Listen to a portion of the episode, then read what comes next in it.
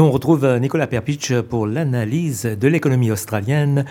Bonjour à vous Nicolas. Bonjour Jean-Noël. Et une très bonne nouvelle pour euh, ceux qui veulent acheter une voiture électrique, ça va maintenant peut-être coûter un petit peu moins cher oui, un, petit peu moins cher, un petit peu, mais euh, en tous les cas, c'est quelque chose qui pourrait aider euh, non, non seulement l'économie, les finances des gens personnellement, mais aussi bien sûr le changement climatique avec les voitures électriques. Mais euh, ce qui se passe en ce moment, c'est que bien sûr, le prix de l'essence devient de plus en plus cher et le diesel euh, en particulier, ça c'est vrai.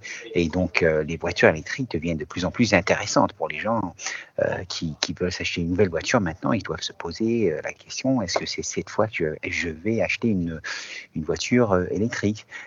Mais bon, le problème, c'est qu'elle reste vraiment assez chère pour la plupart des gens. Euh, donc, le gouvernement fédéral, maintenant, euh, va bientôt passer une loi qui va baisser le prix un petit peu parce que euh, les voitures aux, aux, émissions de gaz basses vont pouvoir être importés en Australie sans devoir payer de taxes d'importation. Donc ça, ça va réduire le prix de ces voitures électriques par à peu près 2000 dollars. Pas énorme, mais c'est quand même quelque chose. Mais si on est une compagnie euh, euh, qui a une flotte de véhicules, en fait, ça va être 9000 euh, dollars de moins pour chaque voiture. Donc ça, ça fait une grande différence. Et ça devrait coûter à peu près 4,5 milliards de dollars au gouvernement pendant les dix euh, prochaines années. Euh, et en même temps, c'est pas juste les voitures électriques, c'est aussi les voitures hybrides qui vont faire partie de ce programme, mais seulement jusqu'à 2025, parce que les voitures hybrides, quand même, elles utilisent euh, de l'essence. Donc c'est juste pendant un petit moment. mais l'industrie, le secteur des voitures voulait l'inclusion des voitures hybrides parce que en fait c'est vrai qu'il y a un manque énorme de voitures électriques et il faut attendre très très longtemps pour pour certains certaines marques euh, pour presque toutes les marques en fait. Euh, et en fait si on regarde en ce moment il y a seulement à peu près 3% des voitures vendues en Australie sont électriques mais ça c'est en grosse partie aussi parce que euh, tout simplement il n'y en a pas beaucoup qui sont disponibles donc la demande en fait est, beaucoup plus grande et, et le gouvernement espère qu'en fait avec cette politique ça va accélérer la, demande des voitures il y en aura plus qui vont commencer, à être importées ici en Australie. Et puis, il y a, ce, grand débat sur la question d'augmenter les salaires, et c'est encore une nouvelle idée. Oui, voilà encore, euh, encore de nouvelles idées, ce débat, parce que bien sûr, le taux d'inflation qui monte et monte, donc les syndicats et les autres qui disent, bon, il faut augmenter les salaires des gens par euh, euh, le même niveau que, que, que l'inflation. Mais donc ça, ça c'est pas nécessairement quelque chose qui va se passer bientôt.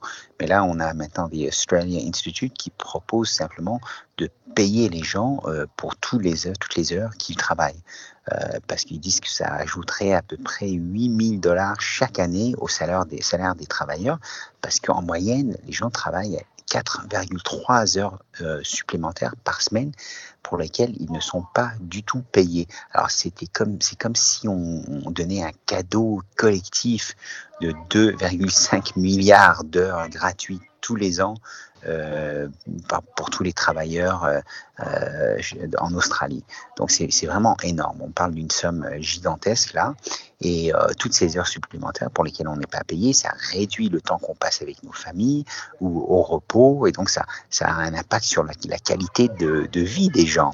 et, et ça se passe dans presque tous les secteurs de l'économie, donc les médias, les universités, les grandes compagnies comme Qantas, Coles, Wesfarmers, euh, Woolworths, euh, l'ABC, partout, ils ont sous-payé leurs employés.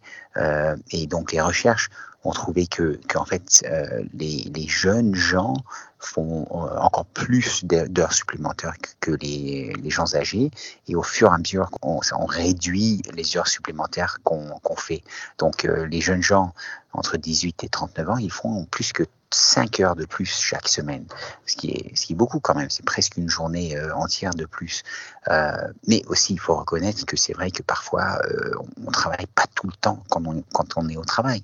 Les gens, ils font d'autres choses, ils regardent Facebook, ils font des appels, ils parlent avec des amis, d'autres activités personnelles. Donc, c'est vrai qu'il y a un équilibre quand même, mais selon ces recherches-là, c'est sûr qu'il semblerait qu'il y a vraiment trop de déséquilibre en ce moment dans ce secteur. Alors voilà, une, une autre idée de toutes les façons. Merci Nicolas pour cette analyse. À la semaine prochaine. Merci, à la semaine prochaine.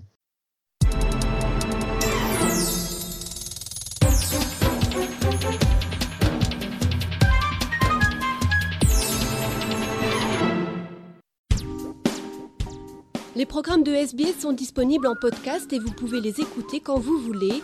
Pour s'inscrire ou télécharger, www.sbs.com.au/french.